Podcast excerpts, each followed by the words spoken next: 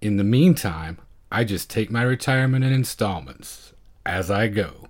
It comes from a theory that now is the best of life. What's your fee for me? Lady, I think you've got some whacked up notion that you gotta make it with the captain before you get along on this barge. That's not how it goes. How does it go? Well, as far as I'm concerned, a tumble with a willing lady is nothing unless there's some kind of emotion involved.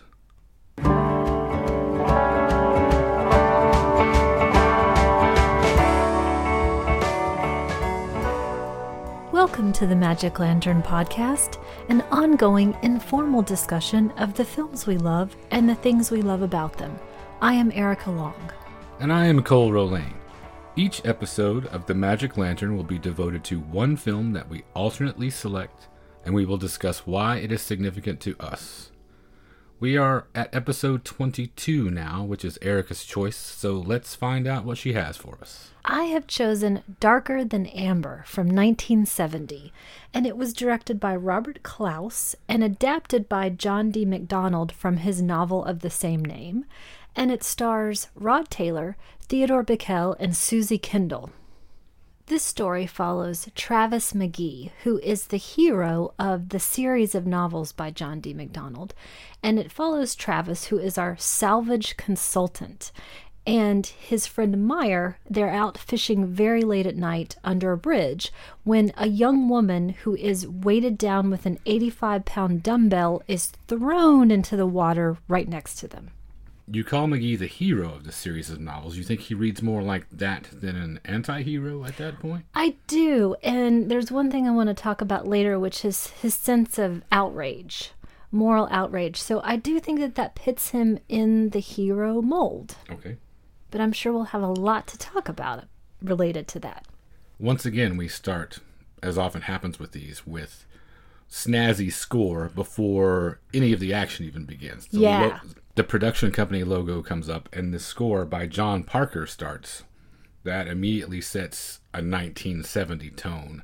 The first thing it reminded me of, there's a credit sequence in a film called Raw Meat with Donald Pleasence that I made watched that with watch. you, yes. It's about You made Chuds. me, made me watch it. If it involves anything with chuds, you're definitely going to have to make me watch it. The opening sequence makes its way through a red light district, a guy buying his dirty magazines in brown paper wrappers, and it's this swinging, sleazy trip through Britain's dirty underbelly that this music evokes. This is not quite like that. It's much more Florida breezy, But with an underbelly. but it does sure. have it does have that dark undercurrent. So we start off with that score that definitely grounds us in the place of something pretty interesting is about to happen. This isn't that Florida breezy. You don't hear Seals and Croft, for example. You know, it's definitely nighttime adult world is how I think of it. Yeah, exactly. And we begin with lights, which we then discover are the lights of a car. And that car is racing along to find a spot to pull over on this bridge.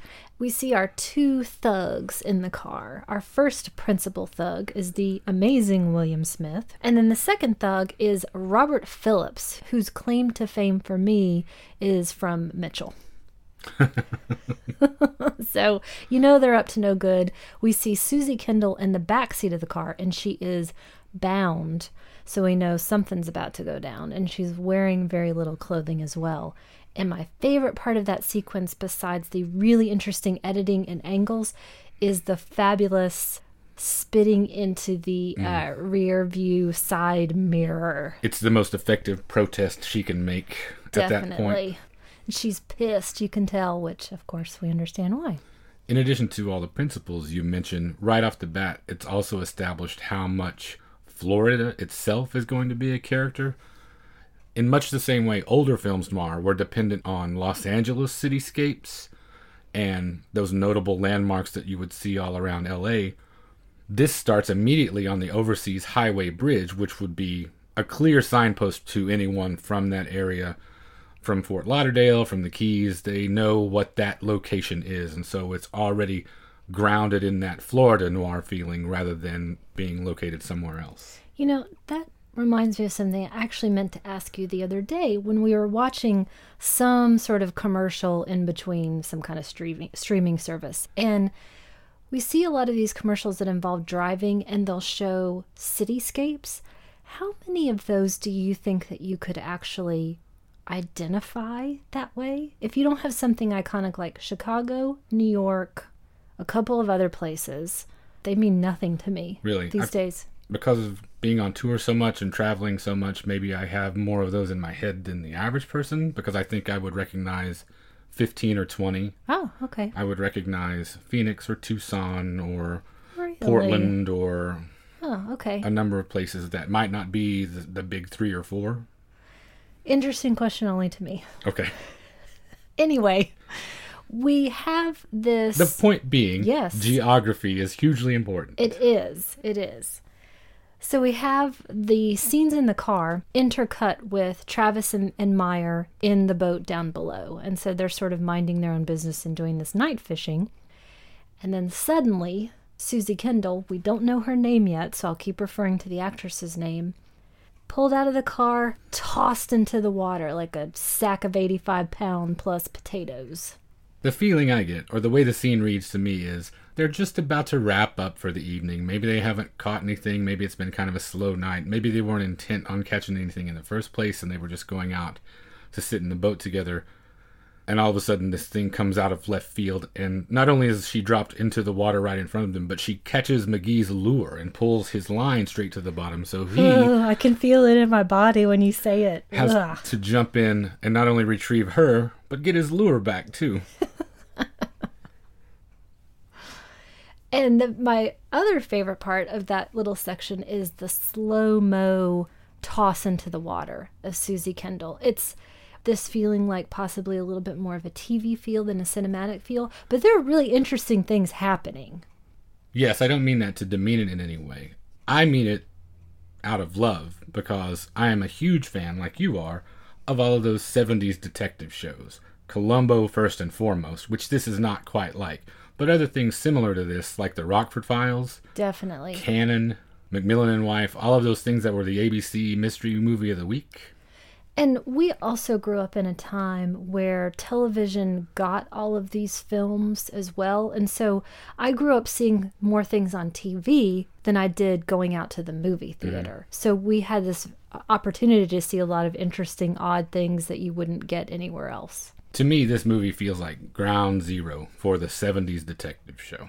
Well, and it's literally from 1970, so that was a good place to start. It's after the post 60s, it's before any sort of switch over for me to that more grounded anti hero. That's why I was debating with you a little bit at the beginning. So Meyer is actually the one who performs the life-saving maneuver. Meyer pushes the water out of her lungs after Travis pulls her out of the water, and then they return to the houseboat, The busted flush. named after the hand that he won the boat in Yes. in a poker game. Or possibly maybe the toilet doesn't work. Who knows? Who knows? But it is a nice houseboat that we'll come to see more of A later 52 on. footer. it's pretty fantastic. He's living a good life there. And so they've brought Suzy Kendall back to get this Barb out of her. And she identifies herself only as a Jane Doe. She will not say what her name is. Two telling things in that sequence. She does not make a sound when they're cutting this huge barbed thing out of her leg. It's minor surgery, practically. It is. There's no dancing around that. It's it's not any kind of a fluff piece. And so she's clearly tough. She is clearly maybe taken a punch or two, even, based on the characters that you saw her with that just unceremoniously dumped her in the bay.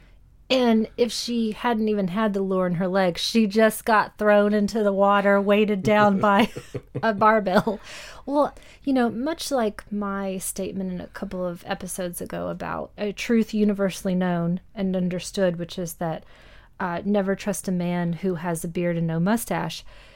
If a lady gets tossed into the water with a barbell around her feet, she may possibly have done something bad to somebody. Tellingly, like I said, she doesn't make a sound, so clearly she's tough. And like you mentioned, Jane Doe. She does not want to be identified. She does not want the cops involved in this, clearly. And so we are left to puzzle what is her background that has toughened her up so much, and also cops are going to be bad news. And through this, we see a little bit more of Rod Taylor. And by the way, Rod Taylor looks fantastic in this. He looks like he's anywhere from 40 to 45 in a great way, I say, as I'm looking at my husband who's 45 and looks pretty fantastic. Some men just get better looking, but Rod Taylor looks great in this. And I love him in this. I haven't seen a huge amount of his work, probably kind of the touchstones that everyone has mm-hmm. the birds and the time machine. I've seen both of those many times and a couple of other small things, but it was really great to see him take center stage in this. Far less buttoned down than normal, clearly. Definitely. Much which- more bohemian. And it makes a lot of sense because he was an Australian. And so I have that sort of idea of a more kind of rugged, outdoorsy guy. And so he plays to that really well in this. So we see more of Rod Taylor in this. And he is going through her clothing along with Meyer to look for any sort of identifying marks. And they find a couple of things that indicate the stores that she might have bought these items from, as she is saying and trying to dissuade him from going to the police. And let's not report this. And as she's doing this, he starts to look more weary, which I really like as well. So clearly, Rod Taylor is a masculine presence in your estimation. Yes. Is it, though, an outmoded idea of masculinity at this point? Has it aged well? This notion of who that character is, what it quote unquote means to be a man, this tough and tender, but with lots of chinks in the armor sort of character. Is that a, a model that still works? I think it's early enough to have not overstayed its welcome. What do you think? I love the character because you hear me complain. Everyone who talks to me probably hears me complain about how they don't cast grown men for these roles anymore. In my day and age, or this happened, this movie was made when I was born, but I grew up seeing these guys still. So the guys I'm used to seeing as action heroes, Steve McQueen, Lee Marvin, Rod Taylor, who impress you as actual mature grown men. Yes. Tough guys. Who've been through something, and it reflects in their face, and it reflects in their manner, and how they treat people. As opposed to now, everyone looks like children to me. Leonardo DiCaprio, no matter how old he gets, when he is 70 years old, he will look to me like a little boy dressing up in daddy's clothes. Okay, do not get me started on Leonardo DiCaprio because I will hijack this podcast and it will never end. Be- Ugh, I'm not. I don't even want to talk about it. But yes, I understand what you're saying. But your Ryan Gosling's, that type of character, They look like young men, Mm-hmm. but not men. yeah, experienced men. No, I can't. It, it, it, it makes me feel like one of those characters in one of those movies who would turn their hands over Mhm. and, look see at how soft they yeah. are. so, yeah, You do have actors like that. Russell Crowe, Tom Hardy, guys like that that do make you think of full-grown men, but they are always relegated, at least Crowe is these days, to secondary roles. They are not leads anymore. And these days, quite often, the villain, we don't tend to imbue those characters anymore like this with that sense of purpose or outrage or heroism. So I think Rod Taylor does really work, and the character itself really works. And as I mentioned, Travis McGee is the protagonist in a series of these novels. And I read Nightmare in Pink, which is actually the second book in the series, and Darker Than Amber is the seventh. Hmm. And so there are bits and pieces that are woven throughout the series that reflect on his experience, which aren't super explicit. He's a little bit more of a mystery, but things come up in, in an interesting way, which is he likely had some sort of military service. Korean. Korean. In other books, I think it was changed slightly to possibly be v- Vietnam. Mm-hmm. And we know that he is a man, again, with a purpose. And the things that I like most that I had mentioned before this sense of purpose. He has this sense of optimism, but he believes in honesty and pragmatism, I mm-hmm. think, above all other things. He doesn't do it blindly, he doesn't do it in the face of a person, you know, lying to him or who may not necessarily deserve it. I don't know that deserve is the word that I'm possibly thinking of? I know what you Help mean. throw me a line here because I'm rambling. he fits in that knight errant mold of your Philip Marlowe's, but minus that jaded cynicism that Marlowe had. Or in another character, he does he hasn't deluded himself. Mm-hmm. I guess that's what I was I looking for. So late '60s, early '70s, Playboy vibe aside, that character still works, especially when he's in the mesh shirt. Definitely. And his short shorts. Absolutely. Well, Playboy, I don't even know about that. He doesn't seem that kind of fast and loose with another person to me. He seems a lot more guarded. And as we reflected in the, the section of a scene that we had done, he's looking for emotion again. He's looking for purpose. True. I'm just basing that on a series of 21 novels where I think in practically each one he saves and romances a woman and then goes on down the Good down point. the waterway. Good point. Good point. He's not a sleazebag, though. Mm-hmm. There's nothing about him that reads That's creepy. predatory or gotcha. So back again to the action of the film. McGee goes diving back to the place where they were at the night before and finds the weight. Which will come in handy. Yeah, a little bit of gaslighting later on. So he finds this weight, and there's a man who is kind of uh, shoreside who has seen him and reports it to the person we don't know who that is right at this moment. Definitely not the cops though. Definitely not the cops. And somebody who is gonna seek some retribution, most likely. The weight itself does give him some clues. And, and again, I like that kind of interesting experience that he realizes that it's a weight used specifically in physical therapy to rebuild muscles. Mm-hmm. It's kind of just fun details that I like to see someone who's been around again, Right. who knows what's up. This is the point at which that outrage first rears its head. Definitely, because Meyer asks him, You really intend to get involved with this? Mm-hmm. And I love his line reading in this. Mm-hmm. I love his face, Rod Taylor specifically. And he says, It was an 85 pound anchor for a 110 pound girl. And he's He's mad. angry. He's clearly taking it personally. So they pull up anchor on the houseboat. And we see our first blonde tough, William Smith, who looks like a freaking giant in this. And he pulls up to the area where the marina manager lives, looking for some information. And then proceeds to beat the marina manager to death. How, No exaggeration. how would you describe that character? If you had to describe William Smith's character, just, a, I'm just a handful a- of adjectives. I'm going to take a shortcut Okay. and use what IMDb says, which I think is perfect psychotic bodybuilder. N- enough said. it goes beyond that even Yeah. for me there's something happening inside him that is so twitchily intense that pure garden variety psychotic does not cover it Royd's rage doesn't cover it. No. Chemical imbalance doesn't cover it. No there's an Who knows? there's an anger and more accurately i think a fury inside him that is on an almost cosmic scale it feels like the the stuff upon which great novels are made because that character will never stop no unless he is stopped. There is something driving him from within that twisted knot of evil demon worm that's floating around in that bloodstream that cannot wait to get out. So burke is the first casualty Burke is the marina manager. He has now been beaten to death, first casualty. Savage, savage, savagery.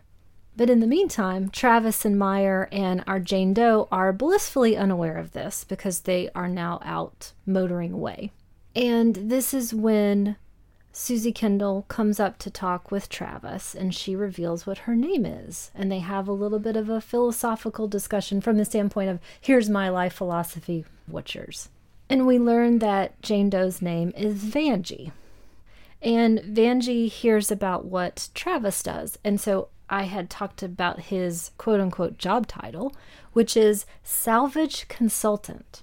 So it's really interesting. He's not specifically a private investigator per se. no He is a salvage consultant. He goes out to find things that people have lost, and if they want them badly enough, he gets 50% commission on the job. which implies to me that he is operating in a gray area, obviously. it's not quite lawful, what he is looking for, what he is retrieving. Someone who's willing to give up that much of their profit in whatever it is that he is going to get for them because they can't go get it themselves. Where does that fit to you in this moral code that you're talking about? Well, I think about some of the plot lines for some of the other stories, and they will often involve a missing person or a reputation, even. We're not talking about lost jewels or cars or, or money. Mm-hmm. It's often about people and some sort of larger concept. And this is where it gets a little bit beyond TV again. It's got a lot of interesting music, it's interesting camera work, interesting performance, and an interesting concept that's something you can't necessarily nail down or sink your teeth into. And I guess that that does fit a little bit more into sort of this anti hero vein. Mm-hmm. You know, the missions aren't as clear cut. But it's still, from what you're describing, sounds like often honor is at stake in it some is. cases. And he's often helping out friends, people to whom he owes a debt of some kind. To me, again, there's a sense of this sort of moral purpose, mm. whatever that moral might be. And he's not necessarily going way outside the law. He's not, well, I say, I was about to say he's not hurting anybody. He does use force when necessary. Oh my God, yes. Yeah. This movie has, when we'll talk about this, the fight scenes including Oh, yeah. one legendary fight scene. This movie does not shy away from violence. But he's not the one seeking it out to inflict it. He certainly dishes it out when it's necessary. He does. He does. In the end, after going back and forth and back and forth about it, MacDonald ended up not liking the film. And I think it's that aspect of it, or that is at least one of the aspects of it, that led to that distaste because eventually MacDonald described it as feral, cheap, rotten, gratuitously meretricious, shallow, and embarrassing. Whoa! I felt none of those things. I agree with all of it except the last two. I don't think shallow. I don't think embarrassing. I think there are parts of it that are definitely feral and I, rotten. and I have no problem with that when when it's assigned to the character. Right. It's not as though the film is made out to be that way. no. Or exploitative. It's not. It's none of those things as a whole. There are parts of it that seem to me true to the story, and that part of the story is feral or rotten. I think depending on your attachment to the books and how much of a Travis McGee novel fan you are, you can find certain parts of it that are distasteful because it does not match up with what you had in your mind as a reader. So, how much of this do you think is generational? Do you think it's an older man uncomfortable with the way the 70s would regard this character, but we're watching things out of time and we also see it from that hindsight? I don't think so. I think he just had a very specific idea of that character in his head. and It's his creation, and he wrote 21, rumor has it 22 books. There's a, a lost Travis McGee book, The Black Book.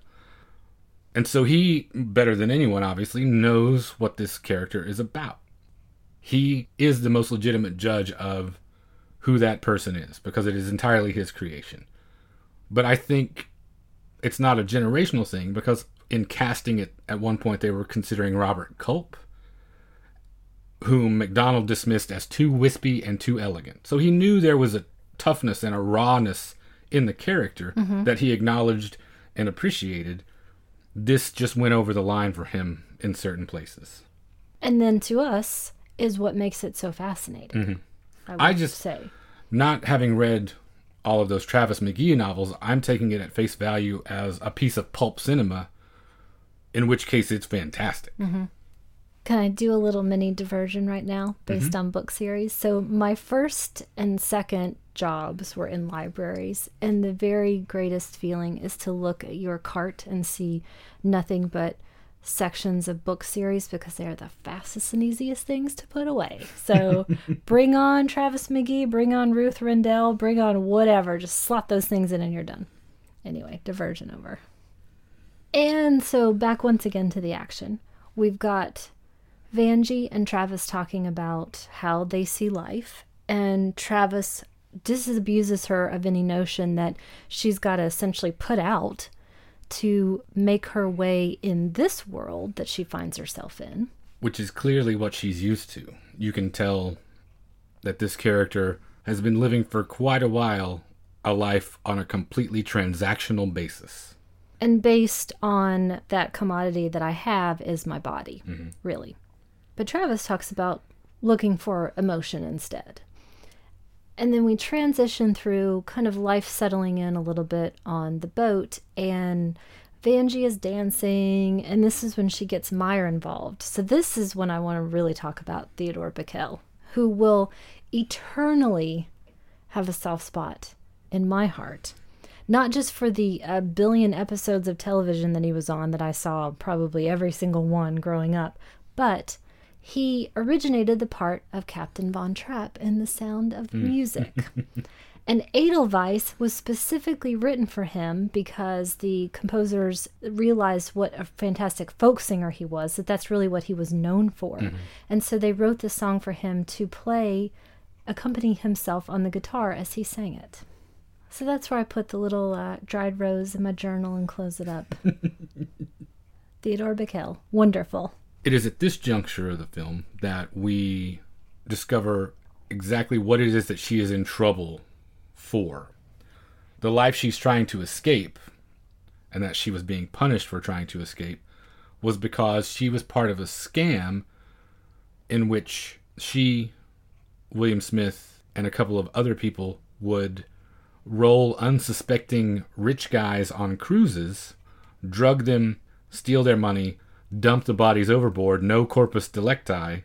Yeah, not just rolling, murdering mm-hmm. as well. So it's pretty serious. So while she was not, strictly speaking, the killer, she might as well have been in terms of the literary convention of meting out punishment to those responsible for others' deaths. And you have to think if you get involved with a character like William Smith, he's playing Terry Bartell in this. You have to know some bad, bad shit's gonna go down, and then you watch it go down. So there's she can't hide behind any sort of oh I didn't know what was happening or I never saw it being done. It's pretty clear. But we see this happening in these sort of intercut flashbacks. Mm-hmm. She's really still at this point reluctant to give a lot of detail. And then here's where I have a big problem with her as a character. I mean, not for the first time, but she's asked to do the dishes on board the boat, and she just flatly refuses, as if it's some sort of, again, terrible request, or she's at, been asked to commoditize herself. And that always bugs me whenever any sort of device like that is used. Why do you think you're too good to do the dishes? Why do you think somebody's asking you to prostitute yourself to do the damn dishes? Just do the dishes. I think it works really well in this regard as a character detail, though. It's very telling. This whole sequence tells you a ton about the space that this character occupies both in real life and in her own mind, mm-hmm. and it's very conflicted. She says a couple of things in response to McGee being somewhat tender and sensitive to her, saying, I wish I'd met you five years ago. Acknowledging at this point that she, even she knows it is too late for her. Him being a salvage expert, there is nothing in her to salvage, she feels like at this point. And she's still a very young person. You know, she's not a withered crone No. anymore.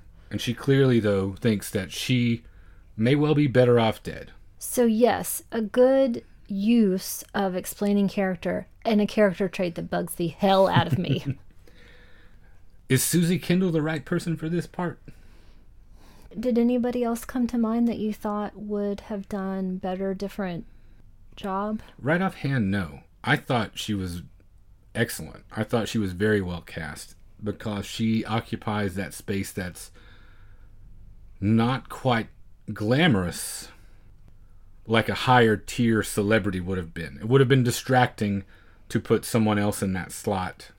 But when you look back at Suzy Kendall's filmography and just the things that she projects in this character, it feels like she knows very well what it's like to have done some things you're not quite so proud of, maybe for a role, maybe for something else. And do you also know that you maybe don't have it in you to be exceptional mm-hmm. necessarily? You know, so you've got this sort of middle path that you're following, and it's not always the nicest. No, I thought she did an excellent job in this conveying all of those things that you would think about if you had to live that life. There's a scene coming up in a dress shop where the girl working the counter says to McGee, I didn't think you would hang around with someone like that. So clearly, other people have her number too. It's clear what she is, who she is. She's not putting anyone on. She's a hustler. Everyone understands that. I think, if anything, she looks a little too good to be a hustler to me. But there have got to be really good hustlers out there. And there have got to be those that at some point it's early on in the game for them. They have not withered, they have not been taken apart inside so much so that it exhibits itself physically. She's clearly emotionally withered, but chances are she hasn't been doing it long enough. You get that impression when you meet her friend later that introduced her Yeah. to this whole scheme. Dell. Mm-hmm. She's new to the game, so it makes sense that she still looks that good. Okay. All right, so casting is over for Darker Than Amber, and we've selected Suzy Kendall. Okay. we come down to a scene where we definitely see Travis's physicality because Vangie, very late at night, has sort of uh, snuck up upon Travis, and he doesn't know what's going on, and his instincts kick in, I'm assuming, and probably previous training, and he basically takes her down. He flips her over, she's down on the ground. And the suggestion is she has come up to essentially offer her body again. And Travis, he just seems again just kind of tired and sad by this whole thing. And she says in this point, Do you think it would have been better if you hadn't been under that bridge? That sense again, I'm probably of use to no one. Mm-hmm. Better that I would be dead. And this leads to a suggestion of a sex scene. It's pretty fun because he is unzipping this raincoat that he has given her to cover herself up, and it catches at the little pull at the bottom, and then that goes through. So it's it's a lot more fun than uh, train going through the tunnel. it's pretty sexy, but we don't see any more of it. So the suggestion is that they have consummated this relationship. Him finally getting her to understand this is not necessary. This is something we do if we want to. In the afterglow, she goes to retrieve some money at her place that she left behind. And the suggestion to me is this is sort of going to end things. This is going to allow her to get out mm-hmm. if she's got this money. Of everything. With out of this life. With McGee as well. Yeah. It's goodbye move, to him. Move also. on down the road. As things often go, it doesn't quite work out the way she intended. She's actually spotted by another of these series of moles that are around town that gets reported back to Terry and to Griff. How do they afford this network of Baker Street irregulars that have their thumb on the pulse of Pensacola? I'm assuming it's all knuckle sandwiches. Mm, it's, uh, yeah, give me this info or your place is going to burn to the ground tomorrow. And I would believe them. So someone tells them she is alive and out and about, and it doesn't take them long to track her down and finally dispatch her completely. In one of the most shocking sequences I think I've ever seen, William Smith pulls her off the street and gives Griff the signal, who comes along speeding in his car. The next thing we see, it cuts to the inside of a diner or coffee shop, restaurant, something like that The ice cream parlor, I think.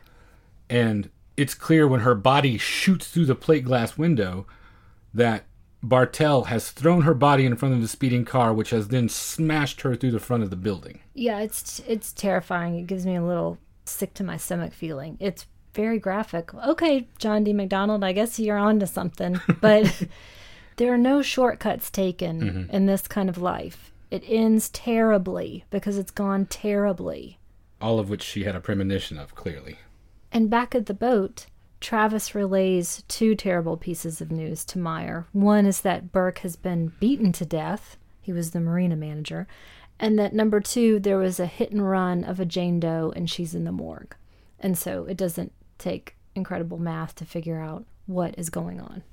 And in Travis going to the morgue to see if it's actually Vangie, we have again that sense of outrage with mm-hmm. the super creepy morgue attendant who has pulled the sheet down to reveal her upper body. And Trav says, uh, No, that's not happening. Just spells it out to him. And he doesn't walk that crooked path that a lot of these other people do. There's a right way to do things. The guy was a creep. Gross. His response to that was essentially, "Look, It's part of the job. yeah, I'm here all day. I've got to find a way to amuse myself." It's a perk. I don't get medical benefits. I get to look at mutilated corpses of naked, good looking ladies. Yeah, it's gross. It's really gross. And Travis doesn't like it. And then this is when he goes into the boutique. This is where Vangie had bought some of her clothes. So he's tra- trying to track down more about her life to try to figure out how he can put these pieces together. And this is what you had mentioned a bit earlier, where he's talking to the woman who runs the boutique. Mm-hmm. And this has my single favorite line reading in the whole movie. He realizes something's up when he's asking about Vangie, and she's kind of being a little bit vague and sort of closing off. And he says, "It was like I offended you," and I love the way he does that. You you're gonna have to go watch it to take my word for it, mm. but it is great. So the outcome of all of this gumshoe work is that he comes up with an address and he goes to her place to try to work out what has happened to her, to try to find the money, to get the general lay of the land. Because she has mentioned before, she's hidden it so well that nobody could possibly find it, really. And clearly, she was on her way to it, so she doesn't have it. So it's still there somewhere. And at the apartment, we see Griff working out. Gross. He's wearing a gross orange Speedo. He has that gross haircut that thankfully died away that looks like the hair that you set on top of the little Lego men. He looks like if Vulcans could participate in Mr. Universe. Oh, Ooh, that doesn't begin to describe how gross it is. Well, it Mixed with J. Edgar Hoover. It doesn't address how oily he is, that's Yeah. for sure. So he's working out, and Travis is trying to evade him. He goes into another apartment, and he decides to go back later on. This is where we first catch sight of the maid. And she's been working for Vangie, and so Travis speaks with her to again figure out if he can get any more info, especially on who these other two men are and how they fit into this story. And again, another element of Travis's outrage there are these three gross young white guys who decide to one of them the ringleader is going to hassle this black maid and this white man. We're again in florida in 1970 mm-hmm. not a super progressive time and travis uh, takes him out takes him off the board I like the way he does it in that it's not super showy. There's nothing over the top about it. There's a nice little realistic touch that obviously one of these guys is a real shit heel, but the other two guys that are with him aren't so keen on what he's doing either. yeah Because after Travis bounces his head off the table once, his friend to the far end basically says, Would you just not be such an asshole all yeah the time? and i like You had it coming. definitely and i like the other touch that we don't see what travis says to him that's actually we're watching it through the window in the diner we're out in the street so we don't see exactly what he says to him which is kind of fun I'm sure tell us everything very respectful. So Travis goes back to the apartment and it's dark. And after a while, he does locate the money. And then on his way out, Griff has been waiting for him. Griff catches him, drives him to this remote spot where he's going to have Travis dig his own grave. Yeah. He gives Travis the shovel. Travis goes to work on the beach, making a hole big enough to put Travis in. A super cool dog wanders up, which I know is your favorite part. Provides a distraction, which kicks off the first huge fight set piece. And I have never seen, especially in films from this era, a fight that truly puts across the urgency of this is life or death, the way these two fight scenes in this movie do. I wholeheartedly believe whoever wins this fight will live and whoever does not will die. Definitely. And we haven't said it before now, but there are clear stakes in this mm-hmm. movie for everyone, and they are life and death. And so, uh, again, as I'd said a minute ago, there are no corners cut in this. You, you can't talk your way out of it, you can't weasel your way out of it. It's going to happen one way or the other. In this case, it goes Travis's way. Obviously, since it's not a series of Griff novels, Travis Thank McGee God. wins. Oily Mr. Universe J. Edgar Hoover. Travis wins, and Griff is the one in the hole. And the dog wanders away. This moral code that you talk about, all along the way up to now, all the interactions that you see that he has with people, and this entire network of informants and contacts that he's made, are all 100% based upon that code, on him being honest, on him being a straight shooter, on him being someone you can absolutely count on. Travis, we're talking about. Right. And he uses that now to enact a cockamamie scheme for me. Uh, yeah, um, I'd be interested to read the novel and see how closely they stuck to that. But it's one of those. It's a it's a look-alike. We can say it. How? What? It is kind of a weird choice. The plan now is someone happens to know someone who looks exactly like Vangie, that they're going to sneak on board one of these ships to gaslight William Smith, like you mentioned. It's actually part. It's a plan B. That's the backup plan. It's true, and to their credit, it doesn't totally get used. So, yeah, it's cockamamie, but it is sort of in the background. If I can't get this, I can't. If I can't pull this one thing off, well, we'll we'll do this. So action shifts from Florida to Nassau. Let me say a moment before when he brings Meyer to see the Vangie look-alike. This is the moment when people who do not wear glasses don't seem to understand how glasses work. and so this girl, she's an actress, uh, kind of model person. She puts her She's glasses working as a mermaid. as a mermaid. She comes out and puts glasses on only to take them off one second later to look at something. I don't get it. I don't get it. Anyway, sorry. Bothers me. But the plan is they're on this cruise to hook up with Terry. They're headed down to Nassau, but everything's going to unfold on the way back. So, a specific part of this plan involves getting into Terry's room on the cruise ship. And Travis meets Dell, who is the second female counterpart in this scheme, in this hustle scheme. And he's essentially offering her a lifeline out of this work. He's going to get rid of Terry. She's going to be okay to move on because she's clearly frightened of him as well, even though she's been in this game much longer than Vangie had. Mm-hmm. She brought Vangie into it. But he says something that I love when she's also doing that same sort of, oh, is this plan going to work? Why do you even want to do this for me? It certainly wasn't because Vangie said so, because I never did Vangie any favors. He basically says, I don't work with dummies and I don't back losers. So that to me is the hero less than the anti hero part of him because he's no dummy himself. And he's talking about this plan with Meyer as well. And the essence is it sounds feasible, but will it work? And again, I really appreciate the pragmatism that goes through the story. So the wheels start turning on the plan, and they're in a bar, the lounge on board the ship, where all of the pieces are being put into place. Dell is at a table off to the side watching Terry play slot machines homicidally. Even the way he plays slot machines is the most intense thing I've ever seen. And he's a racist. That too. if one were worse, yeah. He's a terrible human being. Travis slips the waiter some money to keep Terry's drink glass full so he can go prepare, put the weight that had been tied to Vangie in the bathtub for him to discover later. Meanwhile, Terry is drinking his drinks. Dell is sitting at the table minding her own business until Travis brings the room key back, slips her the room key. She goes down. The whole time this is happening, Bartell is catching this stuff out of the corner of his eye, and as if he needs anything to stoke his fury, is somewhat jealous. But he's getting angrier and angrier, and drinking more and drinking more. Travis has told Dell as part of this plan to go down and wait in her room for him. He's going to take care of Terry separately. But he doesn't know that in between that time, Terry has actually gone down with all of this jealousy and psychosis that he's feeling, and he's actually killed Dell. So we're down now to just Terry and Travis.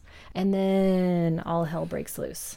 Travis returns to his room where she has been holed up, discovers her body, and just at the moment of realization that she is dead, William Smith comes barreling out of nowhere, and this legendary fight scene starts. Yeah, the the worst slash best part, he pulls Dell's dead body off the bed and throws it onto Travis. Saying, You can have her. Take her. You can oh. keep her. And it is a legendary fight. A legend or true is that William Smith actually threw a punch, maybe not realizing it, and that punch got thrown back and teeth One were of- broken. One of them actually hit the other, and then from there, all bets I don't think on off. purpose. I don't want to say. No, But it happened. it happened, and then everything escalated. It ended up, as the story goes, William Smith getting three broken ribs, Rod Taylor getting teeth broken out. The blood that you see all over Rod Taylor's shirt is real. and there's a huge amount of it. A broken nose, a real bottle smashed over Rod Taylor's head. There is nothing refined about the choreography of this piece from a director who would eventually direct Bruce Lee and the stellarly choreographed Gymkata. I was going to reveal that later, which we own both of those, by the way. Gymkata, we watched two weeks ago, maybe. There is nothing so graceful as the Thomas Flair going on in this stateroom. It's nuts. And it goes out through the door, over the cruise ship, down the, I don't know, the, The gang? gangway, mm-hmm. gang, gangplank, whatever you call that. I think he murders maybe 10 more people on the way down. way down people the- get thrown over the sides of things, people get knocked down. Everybody's covered in blood. Terry's hairpiece comes off, and it's there's nothing more frightening than seeing Hulk Hogan covered in blood mixed with an alien. It's pretty crazy.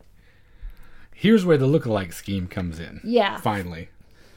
I'm glad that they didn't go through a bunch of machinations to wedge that in, but it shows think? up at the second. No, I mean, I think it's much more interesting that the plan goes all to hell and there's this crazy ass fight, and then you see her for a second. momentarily distracting him. He sees her as if she's a ghost, waving from the pier, and that's where he's trying to get to as he is mowing through vendors, tourists, Standers by. trying to get to Vangie to kill her yet again. He thinks he's killed her once. Now he's going to kill her twice. Yeah. That's how much killing he needs to do. I believe it. Fortunately, she's on the other side of the fence. He cannot breach that fence before both Rod Taylor and the police finish him off. Rod Taylor delivers the coup de grace just as the Miami Harbor police show up. Yes. So, bad guy vanquished, not dead, No, vanquished, maybe question mark at the end, old style. I would Ending not count mark? on this being over until I saw his dead body. Yeah, true. But it's back to the best of the good life now.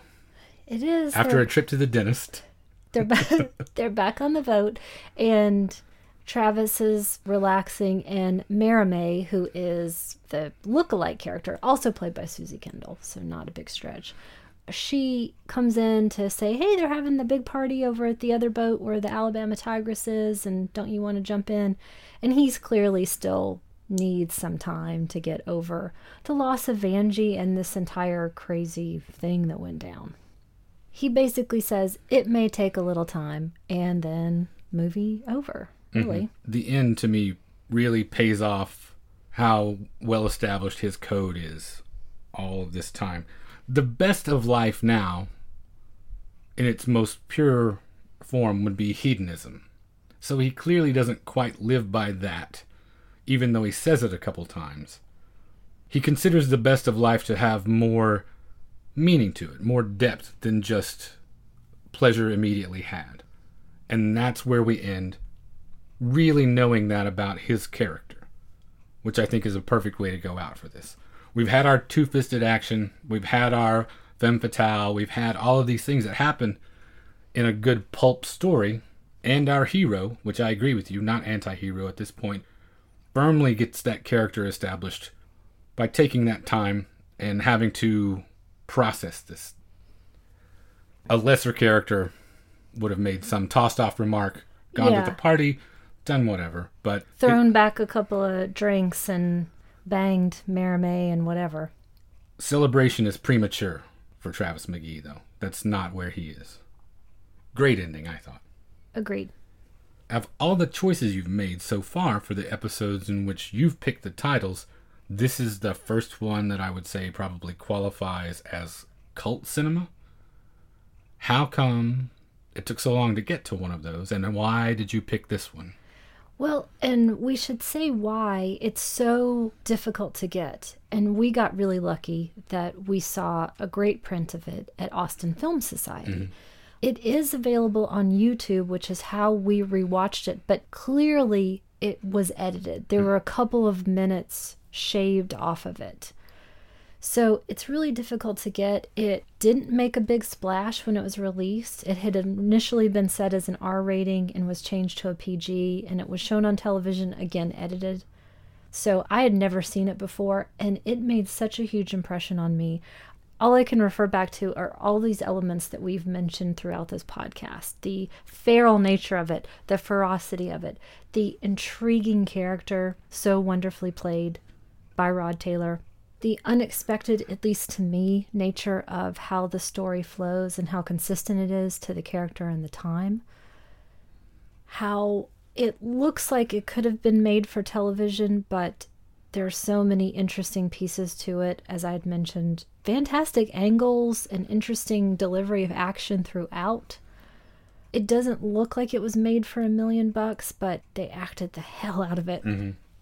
That's one of the things that I was thinking about about detective stories in general. He's not a PI like you mentioned, but it is essentially a detective story.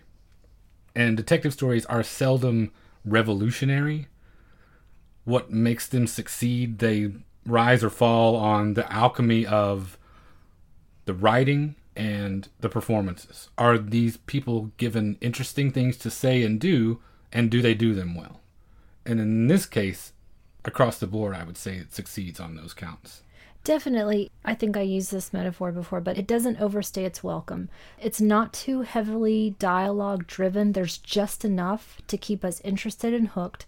No one ever overplays their hand or does something inconsistent to who they are. That story is meted out to us, and there's no opportunity to think, oh, that was poorly written. It's just fascinating throughout. And let me try to also answer that question of why did it take me so long to get to a cult film? I don't have an answer. We try to approach this podcast by making our selections based on what we're excited about in the moment. Mm-hmm. And what was kind of stymieing me for the last couple of weeks is, was wanting to see things that I couldn't get to. And that was one of them because it is really difficult yeah, it doesn't find. exist on DVD. I think there's a VHS, VHS, of it that runs for maybe fifty dollars. And you discovered that it was on YouTube. Fantastic. So I was feeling wanting what I can't have, and that's the first thing that came up because when we saw it at Austin Film Society, it was in my top three of what I saw that year. Mm-hmm. You can get it on the gray market, much like Travis's business. There are DVD purveyors that will make a copy of this for you if you want to spend between ten and fifteen dollars, and it is well worth tracking down one of those people and getting that. Normally, I would not endorse piracy necessarily, but there's no indication that this will ever see the light of day in any other home video format. So do what you've got to do to find it because it's well worth tracking down. And I still recommend watching the YouTube version. Even though it's edited, somewhat. even though it's edited, four minutes or so taken out of it. Yeah, and we had some ideas of where we thought some cuts might have been made, but it's not one of those grossly egregious cutting jobs, and it's not as though people have overdubbed over curse words or something like no, that. and it's they certainly haven't bad. cut back the violence. No. Well, since that one is so hard to come by, why don't you recommend this one that is not so hard to find? Okay, so my recommendation is from 1975, so a few years after this, and it is Night Moves Ooh. with Gene Hackman and Melanie Griffith, directed by the great Arthur Penn. And this is the story of an actual private detective, LA private detective Harry Moseby. He is hired by a client to find her runaway teenage daughter, who is Melanie Griffith in the story. And things go downhill, as they often do. I have something that goes similarly downhill in that I'm going to recommend Cape Fear from 1962. Fantastic. Directed by J. Lee Thompson and adapted from John D. MacDonald's novel The Executioners. It has that paragon of virtue, Gregory Peck, who is an attorney that has sent a man to jail. It is his misfortune that that man is Robert Mitchum, Definitely. And doubly his misfortune that that man is now out of jail and looking to exact his revenge. Only worse could have been Terry Bartell, probably. and over the course of this psychic siege that he has the family under, he pulls Gregory Peck further down and further down and further down until he reduces him to the animal that Mitchum is as well. And my favorite thing about the whole movie is when Mitchum says the word counselor. He says that word in a way that feels like he is slowly sliding a knife in between your ribs Yeah. and looking you dead in the eye while he's doing it. It is one of the most menacing performances I've ever seen. It is amazing. So, once again, as we are wont to do, we have given two fantastic recommendations Night Moves and Cape Fear, the original. And that brings us to the end of episode 22. If you would like to get in touch with us, you can reach us via email at magiclanternpodcast at gmail.com. We have a Facebook group and an Instagram page just under the podcast name. We are on Twitter at lantern underscore cast. And I wanted to say thanks this time to some people who have either shared links to the show or have given us feedback in the last couple weeks. Mateo Boscarol, the guys at Fuds on Film, the Drunken Dork podcast, the High Concept podcast, Travis Trudell, Keith Enright, Micah Madsen, Jeff Duncanson, Dalen McDougall, and Doug McCambridge all either gave us great feedback or shared links to the show, and we certainly appreciate that. We are on iTunes and Stitcher Radio, as well as Google Play for you Android users. If you'd like to go to any of those locations and leave us a rating or review, we would certainly appreciate it. Anytime you do that, it gets us in front of more people, which is always good for us. And finally, you can find all of our episodes, including supplemental material, at the website magiclanternpodcast.com. And thank you for listening to the Magic Lantern Podcast.